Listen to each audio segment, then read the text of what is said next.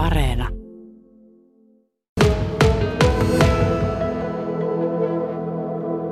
Kyllä tästä keskustellaan luomumaitotilojen kanssa ihan voisi sanoa niin päivittäin. Eli kyllä siellä oikeastaan niin kuin iso osa meidän luomumaitotiloista tällä hetkellä sitä miettii. Eli vaikka siellä on myös luomumaidon tuottajahinta on noussut, mutta totta kai tilatasolla joudutaan sitten miettimään sitä, että kannattaako heidän tuottaa tavanomasta maitoa vai sitten luomumaitoa. Eli todella paljon nyt sitten halutaan hakoida myös niitä tulevan ohjelmakauden tukia, eli mitä sieltä on mahdollisesti luomulle tulossa ja mitä on taas jäämässä luomulle pois, eli esimerkiksi hyvinvointikorvauksen laiduntamistoimenpiteet ovat semmoisia, mitä luomutilat ei voi valita, ja todella paljon optimoidaan sitä ruokintaa. Eli luomussa etenkin valkuaisen hinta on tällä hetkellä tosi kova, niin sen käyttömääriä joudutaan, joudutaan vähän laskemaan, ja on, on niin kuin, niitä kyllä mietitään tällä hetkellä paljon. Vielä jokin aika sitten luomun kysyntä oli suurempaa, mitä, mitä oli tarjonta. Miten tässä nyt yhtäkkiä on näin käynyt?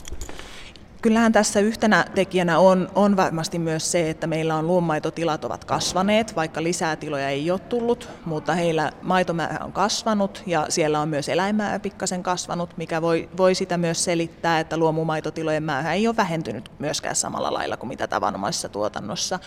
Mutta kyllähän siellä varmasti kuluttajakunnassa niin on tapahtunut sitä siirtymää mahdollisesti sitten näihin kasvimaitoihin, ja myös sitten yksi asia, mikä nyt etenkin kuluneen vuoden aikana vaikuttaa, niin kyllä tämä kuluttajien heikentynyt ostovoima, mikä sitten voi olla, että helposti mielletään sitten luomu kalliimmaksi tuotteeksi, vaikka se ei etenkään maitotuotteissa aina edes niin kuin pidä paikkaansa. Tietysti vähän myös mietityttää se, että ollaanko me sitten luomualalla onnistuttu tarpeeksi hyvin tuomaan esille niitä, että minkä takia se luomu olisi, olisi sitten hyvä valinta siellä kaupan hyllyllä. Niin, kuinka suuri itse tutkiskelun paikka tässä on? Kyllähän meidän pitää sitäkin myös miettiä, että kun ei se tunnu aina olevan, olevan siitä niin kuin hinnasta kiinni. Että kyllähän meidän pitäisi tuoda näitä luomun, luomun hyviä käytäntöjä esille, eli se, että siellä tehdään sitä hiiliviljelyä, tuote on puhdas, ei ole jäämiä mistään kasvinsuojeluaineista. Sitten siellä on paljon tehty eläinten hyvinvointiin liittyviä tekoja. Luomu maitotiloilla tosiaan naudat aina laiduntaa pidennetyn laidun kauden. Ja lisäksi sitten tämä monimuotoisuusasia on tosi iso tekijä. Eli luomumaitotiloilla niin se esimerkiksi niin kuin lintujen määrä nousee sitä kautta, kun ei käytä kasvinsuojeluaineita ja eläimet laiduntaa, niin se näkyy sitten hyönteisten lukumäärässä, mikä näkyy sitten lintu, lintulajistossa. Että sillä on tosi iso merkitys myös sen monimuotoisuuden kannalta. Essi Tarsia, tässä on mennyt nyt vuosi, jolloin tiloilla tuotantokustannukset ovat nousseet, jos voi sanoa pilviin.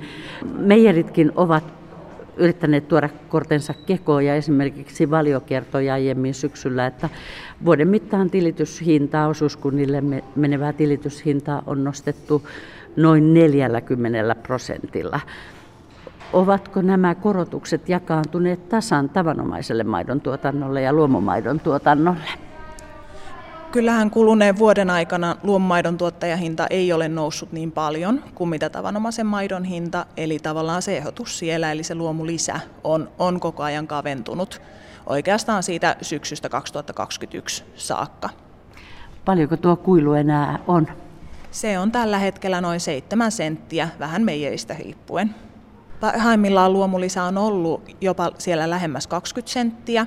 Vuosi sitten se oli vielä siellä 13 ja 14 sentin välissä, että se on lähes puolittunut viimeisen vuoden aikana. Essi Tarsia, mitä tässä nyt tarvitaan, että tilanne luomumaidon tuotannon kannalta korjaantuisi?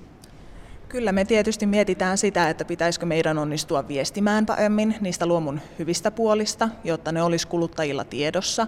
Ja kyllähän tietysti myös miettii sitä tuotekehitystä, onko siellä sellaista, mitä voitaisiin voitais vielä edelleen kehittää. Ja yksi on tietysti myös sitten tämä, että saataisiin esimerkiksi kouluihin, päiväkoteihin luomutuotteita, Eli siellä kuitenkin niin tota, olisi sitten mahdollisuus saada, jos on esimerkiksi näitä suurtalouspakkauskokoja niin se on yksi vaihtoehto, mitä niin kuin tällä hetkellä mietitään. Mikä on sinun oma arviointisi, kun paljon luomumaitotiloilla kierrät, kierrät Etelä-Pohjanmaalla, että kestävätkö täkäläiset tämän paineen? Kyllä sitä tällä hetkellä tosi paljon mietitään ja tietysti kun aika on, on muutenkin huono, niin sitä aina sitten miettii, että mikä tässä on se luomun osuus ja mikä on sitten sen muun, muun niin kuin vallitsevan tilanteen osuus. Mutta kyllä mä uskon ja toivon, että meillä Etelä-Pohjanmaalla säilyy tämä vankka luomumaitomaakunta ja että tuotanto säilyisi täällä. Saattaa olla, että siellä osa tiloista luopuu luomusta mutta että siellä on myös sellaisia tiloja, joille luomu sopii niin kuin todella hyvin ja voi olla myös, että se on niin kuin myös tämmöinen arvovalinta.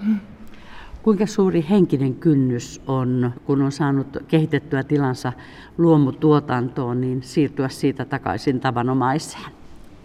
On se tietysti iso muutos, että siinä pitää lähteä miettimään sitä tilan strategiaa ihan uudestaan. Eli siellä sitten mahdollistuu ilailla tämä esimerkiksi lannoitteiden käyttö. Toki ei sekään ole tällä hetkellä ihan itsestäänselvyys niiden korkean hinnan takia.